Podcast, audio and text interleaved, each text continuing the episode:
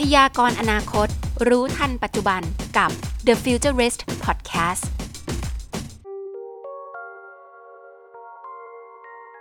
สวัสดีค่ะ ขอต้อนรับคุณผู้ฟังเข้าสู่ The Futurist Podcast นะคะ วันนี้เรามารับฟังเรื่องราวดีๆนะคะ เกี่ยวกับเทคโนโลยีเพื่อก้าวเข้าสู่การเป็น The Futurist นะคะ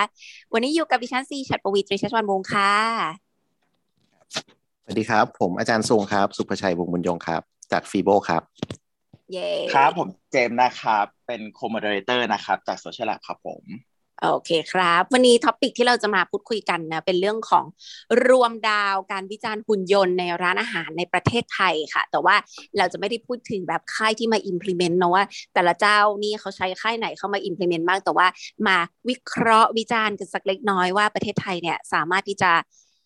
ช่วงนี้ social distance ร้านอาหารแสวงหาแบบทั้งระบบทั้งเรื่องของเอ่อการเปิดร้านเนะว่าจะทำอย่างมีศักยภาพได้ยังไง แล้วจะตั้งรับยังไงกับสถานการณ์แบบนี้นะคะ เราจะเริ่มต้นจากไหนกันดีคะพี่สุงคะเอ๊ะพี่ว่าตอนนี้ถ้าเป็นร้านอาหารเนาะตั้งแต่ก่อนจะล็อกดาวน์อะนะครับ เราเห็นหุ่นยนต์เริ่มวิ่งไปวิ่งมากันหลายที่เหมือนกันนะครับไม่แน่ใจคุณซีกับน้องเจมส์เคยเห็นไหมอย่างเช่น MK Back Canyon มีหลาย ๆ ที่ที่เริ่มมีหุ่นยนต์วิ่งใช่ไปตลาด พอเห็นอยู่ครับอืมโอเค คิดว่าเขาเอามาทำไมครับ ส่วนตัวของซีนะซีคิดว่าเคยไปดูแบบระบบร้านอาหารที่ใช้หุ่นยนต์หลายหลายชนิดมากนะคะ จากประเทศจีนด้วยของของเฮอร์มาซีว่าในคอนเซปต์มันบางอันมันคือแบบยุคแรก ๆ เลยต้องการนำมาเป็นโชว์อะเพื่อสร้างความจดจำในตัวร้านว่าเออร้านเราเป็น robot restaurant อะไรอย่างเงี้ยใช่ไหมคะหลังๆเนี่ยเริ่มเริ่มนำมาใช้งานเพื่อลดการใช้งานของพนักงานมากขึ้น ในการแบบว่าเสิร์ฟอะไรเงี้ยเพราะว่าตอนสีสัมภาษณ์เหอมาที่ที่ประเทศจีนเนี่ยเขาก็บอกเลยว่าที่เขาเอาหุ่นยนต์เหมือนกับหุ่นยนต์แบบมาต่อคิวเสิร์ฟเนี่ย มันลดการซุ่มซ่ามของพนักงานทำให้พื้นน่ะปกติพนักงานเวลาเสิร์ฟแกงเสิร์ฟอะไรมันก็จะหกเต็มพื้นใช่ไหมคะพอใช้หุ่นยนต์มาจัดระเบียบปั๊บเนี่ย ความสะอาดเกิดขึ้นความผิดพลาดต่ำลง แล้วก็ความรวดเร็วก็มากขึ้นลดการใช้งานบุคลากร อันนี้อันนี้คือจุดที่ซีเห็นนะ แต่ในเมืองไทยเนี่ยต้องบอกว่ายังไปทัวร์ไม่ครบทุกเจ้านะคะวันนี้อยากฟังที่พี่ซุงแชร์ให้ด้วยค่ะอืมจริง ๆ พี่ว่าใกล้เคียงกันเนาะคือหุ่นยนต์จริง ๆ หน้าที่ของมันคืออย่างนั้นแหละครับจากเรื่องที่ซ้ำๆเรื่องสกปรกเรื่องลดความเสี่ยงเนี่ยมันหน้าที่หุ่นยนต์เลยเนาะเพราะฉะนั้นอะก็เลยคิดว่าพอหุ่นยนต์มัน แต่ก่อนเนี่ยเราจะเจอหุ่นยนต์ในโรงงานเนาะซะเยอะถูกไหมครับ แต่ว่าหลังๆเนี่ยเราเริ่มเห็นหุ่นยนต์มาอยู่ในชีวิตประจำวันเรามากขึ้นนะครับร้านอาหารผมว่าก็เป็นจุดหนึ่งที่น่าสนใจเนาะที่หุ่นยนต์มันจะไปช่วยนะครับ ก็คิดว่าเรื่องมันจะมีหลายอันเลยครับ ตั้งแต่เรื่องการเสิร์ฟอันนี้คือหน้าหน้าบ้านนะครับหน้าร้านเราเจอหุ่นยนต์เสิร์ฟเนาะแต่แต่ว่านอกจากนี้มันก็มีเรื่องหลังร้านอีกเรื่องการทำอาหาร การการเตรียมอาหารปรุงอาหาร ทำยังไงนะครับ ก็ตอนเนี้ยเรื่องเวลาคนกับหุ่นยนต์ แต่ก่อนอาจจะบอกว่ามันเรื่องแปลกเนาะที่คนกับหุ่นยนต์มาทำงานด้วยกัน แต่เดี๋ยวนี้ ผมว่ามันเรื่องใกล้ตัวเข้ามาเรื่อยๆครับ ธรรมดามากครับผม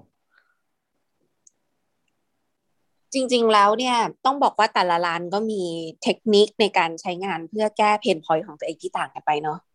ณปัจจุบันนี้คือมี ลายไหนที่พี่ซุงเคยได้ไปเยี่ยมชมบ้างหรือยังคะมีตัวไหนประทับใจไหมว่าแบบโอ้โหออกแบบ ระบบมาดีแก้เพนพอยต์ได้ตรงจุด ไม่ใช่แค่โอ้กิมมิคโอเค จริง ๆ จะตอบว่าค่อนข้างยากเนาะเพราะว่าเราไม่ได้ไปนั่งจ้องมันทั้งวันนะครับโอเค ส่วนมากเราไปกินเนาะเราไปกินก็ประมาณชั่วโมงสองชั่วโมงก็ก็เห็นมันวิ่งไปวิ่งมา มาแวะโต๊ะเราครั้งสองครั้ง แล้วก็ไปแวะโต๊ะคนอื่นบ้าง นะครับ เพราะฉะนั้นอะจะให้มาวิเคราะห์กันลึกๆอะโอนน่าจะต้องทำกันบ้านกันจริงจังหนักๆเลยครับ แต่ว่าถ้าถ้าเห็นในในช่วงที่เห็นเนาะผมรู้สึกว่าแวบแรกเลยอะ่ะมันเป็นเรื่องค่อนข้างน่าตื่นเต้นนะครับ ว่าเฮ้ยในมุมคนทั่วไปนะ ผมมองว่าเป็นการใช้เทคโนโลยีที่มันเข้ามาใกล้เรามากขึ้นนะครับ แล้วก็มองถึงความไฮเทคครับ มันมีเข้ามา แต่ว่าในมุมของคนทำหุ่นยนต์อะผมก็มองเห็นพวก เอ่อเทคโนโลยีต่างๆ ที่เขาใช้กันเข้าไปครับ ก็วันนั้นจำได้เลยไปที่ร้านอาหารแห่งหนึ่งนะครับ อยู่แถวๆบางนาเนอะก็เอ่อเห็นหุ่นยนต์วิ่งมาแหละ ก็ผมก็ยกโทรศัพท์มาถ่ายรูปเต็มเลยครับ แต่ว่าไปถ่ายเซ็นเซอร์นะเอ่อถ่ายเซ็นเซอร์ถ่ายถ่ายล้อถ่ายอะไรเงี้ยครับ ดูว่ามันใช้ใช้อะไรทำครับ ก็อืมแต่แต่นั้นก็ส่งก็ส่งรูปให้ทีมก็มาแชร์กันดูว่าเฮ้ยมันทำอะไรเนี่ย มันทำอะไรเนี่ยทำไมมันทำได้ ไอ้หุ่นยนต์พวกเนี้ยมันเป็น service robot เนาะนะครับมันจะเป็นตระกูลเรียกว่า AMR ครับคือ Autonomous Mobile Robot นะครับคือหุ่นยนต์เคลื่อนที่อัตโนมัตินะครับอ่า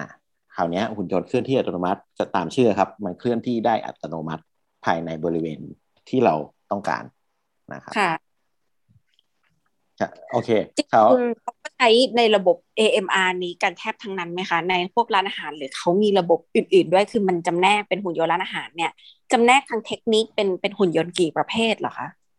อ๋อถ้าเป็นหุ่นยนต์วิ่งวิ่งเนี้ยจริง ๆ เราก็เรียก AMR กันหมดนะครับถ้าถ้าเนี่ยย้อนกลับไปจริง ๆ มันใช้ในอุตสาหกรรมมานานแล้วแหละถ้าคุณซีกับเจมเคยเห็นก็คืออย่างของอ่าอเมซอนนะครับที่มีหุ่นหุ่น Kiva ครับที่วิ่งเล่นกันอยู่ในใน warehouse ของเขา นะครับหรือว่าถ้าไปตามโรงงานในไทย ผมว่าเยอะแล้วเหมือนกันที่ตอนนี้ก็ไม่ระหว่าง station ไป station อะอาจจะไม่ใช้คนขนส่งละก็ใช้หุ่นยนต์เนี่ยปล่อยไปนะครับเพราะฉะนั้นอะไอ้เทคโนโลยีเนี้ยจริง ๆ มันมีมานานแล้วแต่ว่าพอมันเข้ามาในร้านอาหารเนาะมันมีสิ่งที่เกิดขึ้นก็คือว่าทำยังไงอะให้มันปลอดภัยต่อคนนะครับในโรงงาน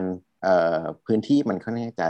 จัดแจงค่อนข้างดีเนาะเป็นสัดเป็นส่วนนะครับโซนหุ่นยนต์ก็หุ่นยนต์วิ่งไปโซนคนก็คนทำงานไป แต่ว่าในร้านอาหารนะลองนึกดูคนลูกค้าเด็กเสิร์ฟหุ่นยนต์เนี่ยมันต้องแชร์รูทการวิ่งเดียวกันนะครับ อ่า อันนี้เป็นเรื่องที่ยากขึ้นมาเยอะเลยครับ ก็เลยว่าโอเค ในมุมคนทำหุ่นยนต์อะก็ตื่นเต้นตื่นเต้นเลยล่ะว่าเฮ้ยมันทำยังไงนะครับ ว่าโอเค เด็กเสิร์ฟสองคนอาจจะยืนกันห่างกันประมาณ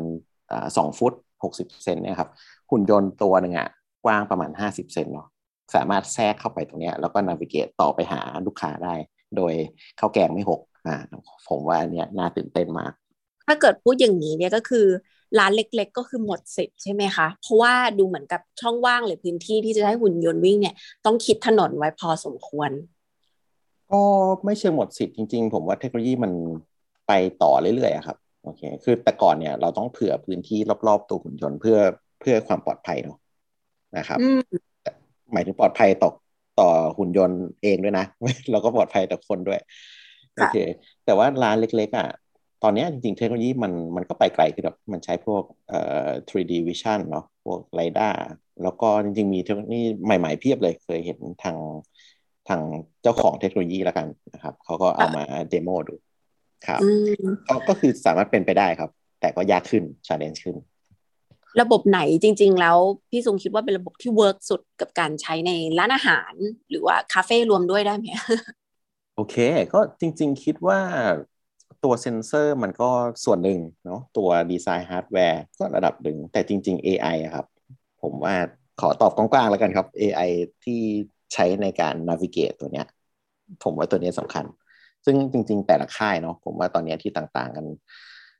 เยอะๆฟันกันเรียกว่าหาความได้เปรียบกันเนี่ย ก็คือการพัฒนาตัว AI ตัวนี้แหละครับ ว่าทำยังไงให้มันตอบสนองต่อสิ่งแวดล้อมได้ดีที่สุดครับจริง ๆ ในร้านอาหารเนี่ยไม่ได้มีแค่หุ่นยนต์ที่เอาไว้เป็นแบบเด็กเสิร์ฟอย่างเดียวเนาะเราจะเห็นว่า เหมือนในร้านกาแฟก็เช่นกัน คือบางทีแล้วเราอาจจะคิดว่ายุคแรก ๆ เราเห็นในร้านโคบุเนะมีการ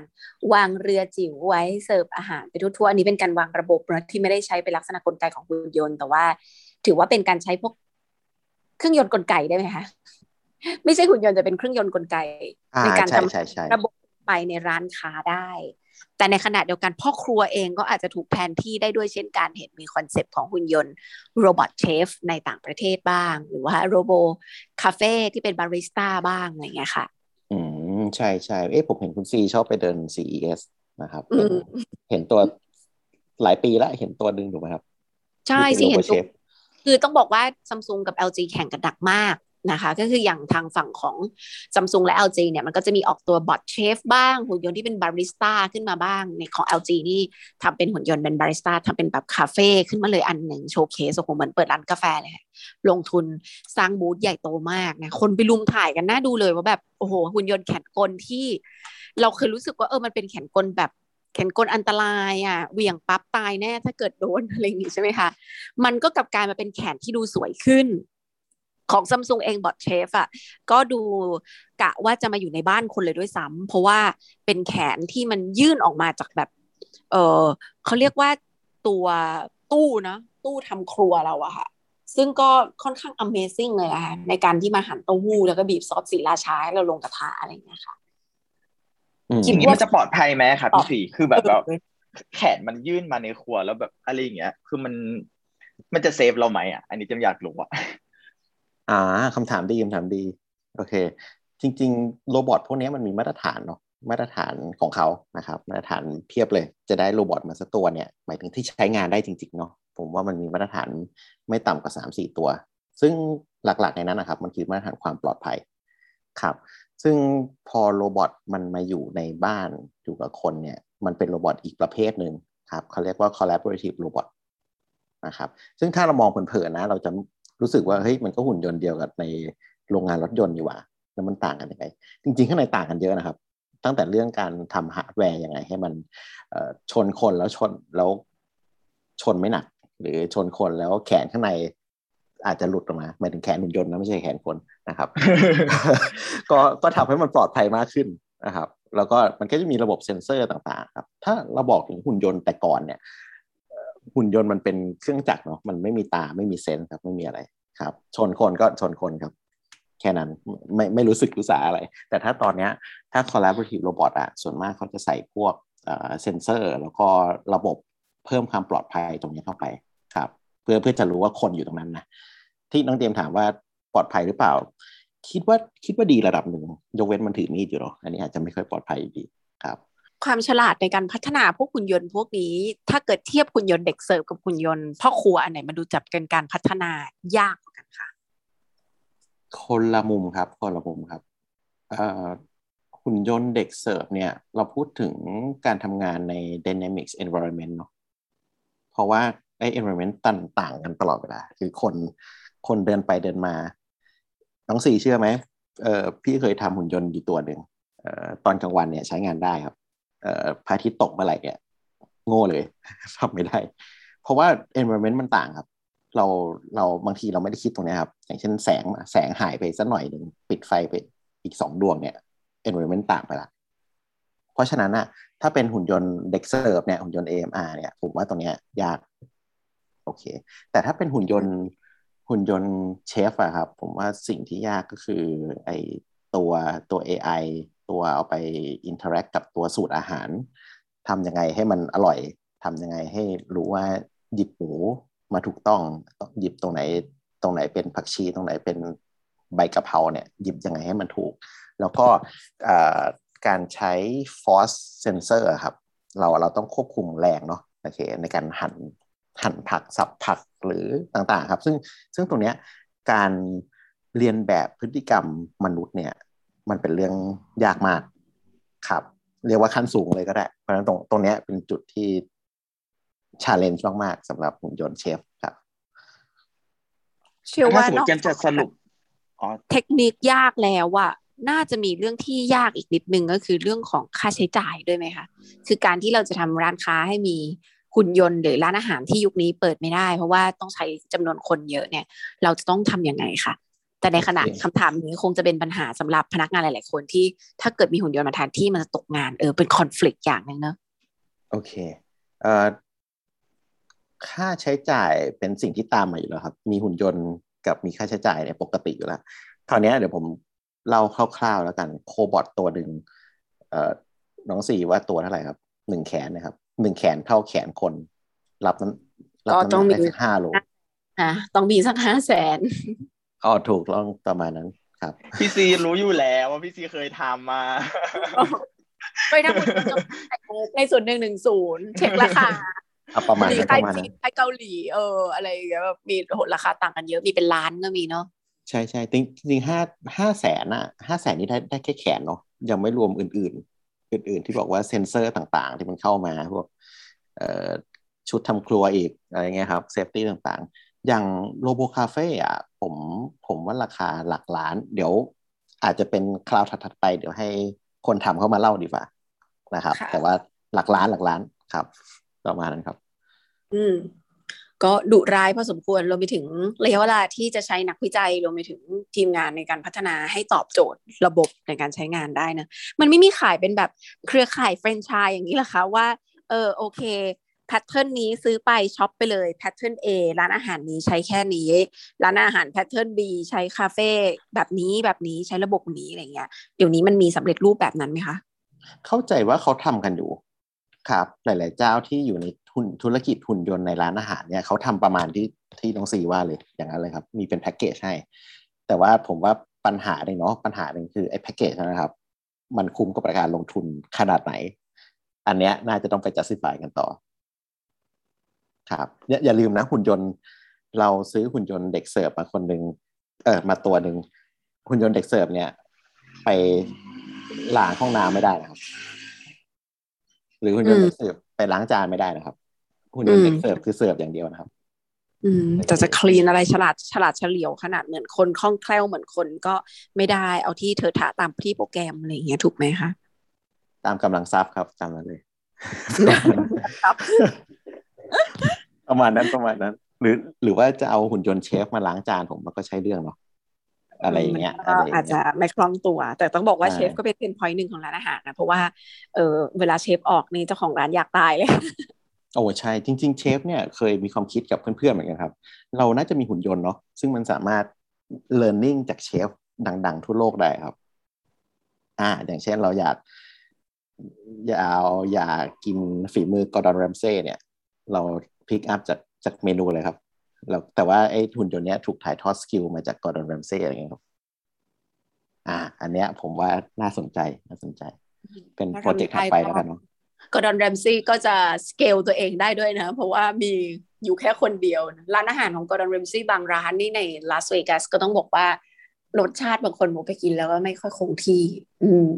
เพราะว่าใช่ใช่นะบางทีค่ะเขาอยากเกลเชฟคนอื่นก็ไม่ได้ฝีมือเท่ากัน ก็จะไม่ต่างจากการใช้บอทถูกไหมในการเรียนรู้ใช่ใช่เพราะฉะนั้นตรงนี้อาจจะใส่เสียงบ่นของแกเข้าไปด้วยเนาะเพื่อเพิ่มอัตรรสอ่าประมาณนั้น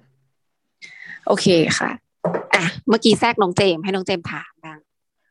อ๋อเจมคือตอนเจมแค่เหมือนแบบอยากรู้ว่าเหมือนแบบ มันจะคุ้มค่าขนาดเลยไหมคือเหมือนแบบหุ่นยนต์นะเครื่องมันก็แบบไม่น่าจะแบบต่ำกว่า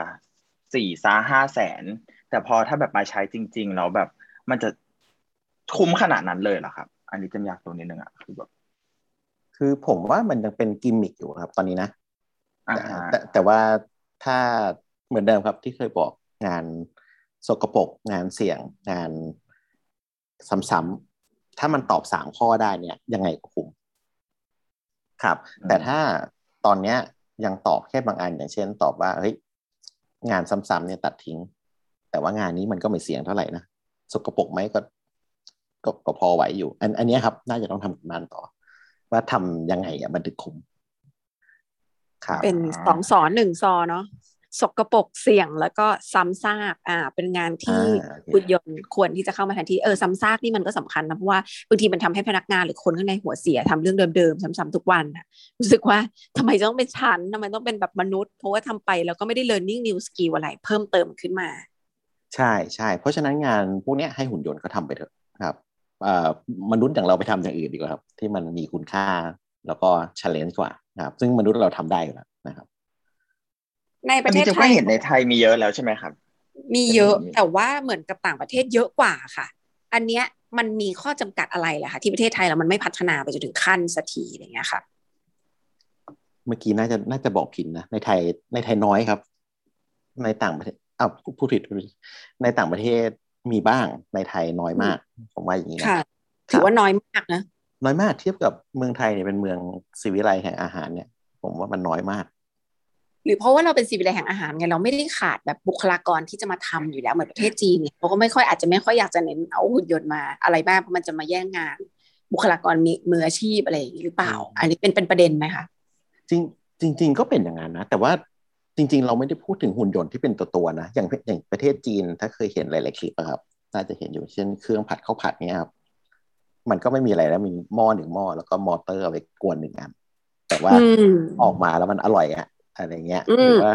เครื่องสับหัวหอมเงี้ยครับเอาหัวหอมเสียบเข้าไปก็สับเอาพุทเป็นหอมสับอะไรอย่างเงี้ย ซึ่งซึ่งตรงนั้นอะมันมีออโตเมชันเข้ามาช่วยเยอะในจุดที่มันถูกต้องอืมถูกไหมแต่ว่า พอขั้นตอนการปรุงการอะไรเงี้ย มันยังใช้ศิลปะในการทำอาหารอยู่ดีอืมก็ตรงเนี้ยคิดว่าเป็นจุดจุดหนึ่งที่สำคัญว่าหุ่นยนต์พอจะเข้ามาได้ แต่ว่ามันยังไม่สุด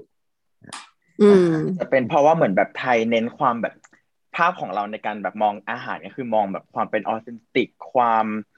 ความไทยที่จะแบบใช้ความละเมียดละไมอะไรเงี้ยคนก็เลยอาจจะไม่ได้มองภาพว่าแบบเออหุ่นยนต์มันจะแบบมา ช่วยอะไรในการเรื่องทำอาหารอาจจะเป็นในแนวแนวเสิร์ฟหรือแบบเพิ่มกิมมิคที่แบบกดไอติมชงชาไข่มุกอะไรที่มันแบบไม่ได้แบบเป็นความละเมียดละไมอะไรอย่างงี้มากกว่าป่ะครับอาจารย์อืมอะไรอย่างมันก็เลยแบบอาจจะยังไม่ได้แบบ มันก็เลยอาจจะยังทำให้แบบ ไม่มีความแพร่หลายในการทำหุ่นยนต์ที่เป็นลักษณะของแบบโอเคมาช่วยทำอาหาร แต่เป็นลักษณะของการแบบเป็น service robot แทนอะไรเงี้ยอืมอืมมีครับมีครับมีส่วนมีส่วนเยอะเลยครับ ผมผมว่าจริง ๆ ก็คือส่วนไหนที่มันเป็นเป็น key ของ กิจกรรมนั้นๆอะอย่าง key อาหารก็คืออร่อยเนาะหรือหรือการปรุงที่มันพิเศษอย่างเงี้ย ก็น่าจะต้องใช้คนอยู่ดีครับเพราะมันต้องชิมเนาะไปเรื่อยๆถูกไหมครับ แต่ว่าขั้นตอนการการเตรียมวัตถุดิบขั้นตอนอื่น ๆ ขั้นตอนการเสิร์ฟซึ่งมันเป็นกิจกรรมเสริมแล้วแหละโอเค อันเนี้ยก็หุ่นยนต์อะก็พอไหวจริง ๆ แล้วเนี่ยพอพูดมาถึงตรงนี้นะ นึกถึงอันหนึ่งที่เคยไปทำ special scoop นะคะชื่อว่า slow food นะเป็นแบบ เป็นคอนเซปที่ประเทศสเปนค่ะ เขาก็ล้อแบบวัฒนธรรมที่เรากินอะไรกินแบบกินฟาสต์ฟู้ดอะมันเหมือนเป็นวัฒนธรรมที่มักได้มักเอาเร็วๆอะไรอย่างเงี้ยค่ะ ไม่มีไม่มีแบบไม่มีความประณีตในการใช้ชีวิต เขาก็เลยออกงานอีเวนต์ตัวหนึ่งออกมา ชื่อว่า slow food นะ slow food เนี่ยจริงๆ มีการใช้ 3D printing เข้ามาแบบเหมือนปริ้นมันฝรั่งแบบบดอะมันบดอะค่ะ เป็นหอคอย tower อะไรอย่างเงี้ยเลยคนก็มาขอแต่งงานกันเลยก็ ก็ก็แบบเหมือนแบบ petite cuisine แบบที่ฝรั่งเศสทำจานละนิดจานละหน่อย แล้วก็ใช้เวลาทำนานๆนิดนึง มีเชฟชื่อดังมารวมกันก็ถือว่าเป็นงานใหญ่ของที่สเปนงานหนึ่งเลยค่ะซีก็เลยลองไปคุยกับแบบคนที่ทำไอ้ 3D printing ด้านอาหารฟู้ดเกรดนะเขาก็พูดไปถึงขั้นว่าคุณอาจจะเห็นสิ่งนี้แบบมันไม่ได้เป็นโรบอทนะมันมันเป็นมาชีนอย่างหนึ่งที่สามารถควบคุมได้ว่าอาหารที่ต่อไปคนที่มากินร้านอาหารดัง ๆ ของเราเนี่ย มันอาจจะขาดแบบ ไม่รู้บางคนอาจจะกินโปรตีนได้เท่านี้คาร์โบไฮเดรตได้แค่นี้ แต่เอาตรงๆนะแบบมันเหมือนเราดูตารางการ diet ว่า วันนี้คุณซีกินได้ 1,700 กิโลแคลอรี่ คือจะไม่รู้ได้ยังไงว่าแบบหมดนี้ที่กินเนี่ยมันกี่กิโลแคลอรี่อะไรอย่างเงี้ยเราไม่ได้แบบมืออาชีพขนาดนั้น แต่ต่อไปเนี่ย 3D printing และระบบ AI มันอาจจะสามารถควบคุมให้ร้านอาหารทำได้ไปถึงขั้นนั้นด้วย พี่สงเคยได้ยินพวกเทรนด์แบบนี้บ้างไหมอยากให้แชร์อืม โอเค น่าสนใจครับ จริง ๆ 3D printing อะ ตอนนี้ถ้าถ้าเริ่มมีเห็นมาเนาะ คือเรื่องทำเรียกว่า ผมจำชื่อจริง ๆ ไม่ได้ที่ที่เขาปริ้นโปรตีนขึ้นมาครับ ปริ้นสเต็กขึ้นมาอะไรเงี้ย อาจจะปริ้นจากจากเนื้ออาจจะไม่ใช่เนื้อสัตว์แล้วล่ะมันจะเป็นเป็นโปรตีนจากหลาย ๆ แหล่งอะไรว่าไป ครับ ก็อันเนี้ย อ่า ใช่ไหม มันก็น่าจะเหมือนที่ซีว่าก็คือมันมันสามารถควบคุมได้ เอ้ย แต่ประเด็นนี้น่าสนใจครับ จริง ๆ มีแขกรับเชิญอยู่อยู่ในลิสต์ครับ เดี๋ยวเชิญมาครับเป็นเป็นคนที่ทำ functional food ครับ functional food กับ medical food เนาะเพราะฉะนั้นอะสูตรอาหารพวกนี้ทำยังไงถ้าให้ได้สารอาหารที่มันถูกต้องเหมาะกับแต่ละคน แล้วก็อร่อยมาก ๆ ครับ อันนี้เดี๋ยวขอเก็บไว้ครั้งต่อไปครับ โอเคโอเคเดี๋ยวก็กักไปในเทปต่อไปเนอะโอเคโอเลยเคโอเคนอกเหนือจากนี้คิดว่าแบบในแวดวงเอ่อปิดใกล้จะปิดท้ายกันแล้วนะในแวดวงร้านอาหารในประเทศไทยเนี่ยสามารถพัฒนาตัวเองขึ้นไปให้ทันโลกยุค digital disruption ยังไงบ้างไหมคะยังมีเงื่อนอื่นๆอีกไหมอยากให้ลองแบบเรียงเป็นข้อๆให้เขาทำ checklist กันเนาะว่าคนไปร้านอาหารมาฟัง เขาอาจจะอัปเกรดตัวเองได้ยังไงบ้างค่ะโอเคน้องซีแทนเขาทำยากอีกแล้ว คำถามเรียกว่นางไเตรียมงามเรียกว่าไม่เตรียมกันก่อน โอเค ก็ผมว่านะ มันก็ต้องอันแรกคืออาจจะต้องกลับไปดูอะครับ กลับไปดู process ร้านอาหารเลยอะครับ ว่า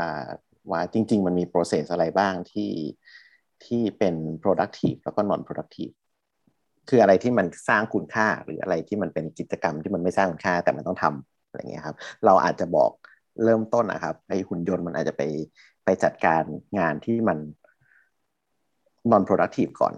ไปช่วยมันเนาะเพื่ออย่างน้อยเราเราช่วยในการลดค่าใช้จ่ายทำให้มันประสิทธิภาพมากขึ้น แต่ว่าตัว productive อะซึ่งผมว่ามันยากเนาะอย่างเช่นเมื่อกี้ที่บอกเรื่องเรื่องการปรุงฝีมือการปรุงเนี่ยอาจจะต้องเป็นคนอยู่ เพราะฉะนั้นอะผมว่ามันอาจจะไม่ใช่หุ่นยนต์ร้อยเปอร์เซ็นต์นะครับในร้านอาหาร มันอาจจะต้องมีผสมผสานกันอยู่ดีครับ ระหว่างหุ่นยนต์กับคนเพื่อให้ทุกอย่างมันกลมกล่อมมันเข้ากันมันออกมาได้ ครับอืมค่ะแต่เมื่อใดก็ตามที่เราสามารถถอดสูตรออกมาได้ แล้วเริ่มใช้หุ่นยนต์ในการเรียนรู้ไม่แน่เราก็อาจจะทำให้สูตรหรือฝีมือของเราสามารถคงที่แล้วก็ scalable ได้อีกด้วยใช่ไหมคะ ใช่ครับ อันนี้เราหา VC ต่อกันเลยเนาะเออ นั่นสิ เดี๋ยววันหลังเนี่ยดีมากจะต้องแบบว่าจริง ๆ มีแบบสตาร์ทอัพหลายคนนะที่ผ่านตาเรามาค่อนข้างเยอะเลยนะคะไม่ว่าจะเป็นแบบ ทีมที่ทำเรื่อง AI กับเรื่องของเมนูอาหารนะว่าจริง ๆ คนเข้ามาเนี่ยกดสั่งอะไรบ้าง สั่งเยอะสั่งน้อยแค่ไหนทำไมเราจะต้องมีเมนูในรายการ list ในรายการอาหารเยอะขนาดนั้นทั้งที่จริงคนสั่งอาจจะสั่งกันอยู่แค่สิบห้าเมนูอ่าอะไรอย่างเงี้ยซีว่าก็จะเป็นอีกมุมหนึงนะที่เก็บตกรายละเอียดจากจากลูกค้าของเราแล้วเรียนรู้ลูกค้าเราได้มากขึ้น เมนูที่ไม่ถูกกินเลยก็อาจจะแปลว่ามัน อาจจะต้องส่งเสริมการขายมากขึ้นบิวมากขึ้น หรือทำให้อร่อยขึ้นก็เป็นไปได้เหมือนกัน ก็เป็นอีกหลากหลายมิติค่ะของแนวคิดของทางร้านอาหารนะคะที่ก็โลกยุคนี้ร้านอาหารเองก็หมุนไปเร็วเหมือนกันไปตามเทรนด์มีแบบร้านอาหารที่เน้นออร์แกนิกเนาะขายแต่ผักมี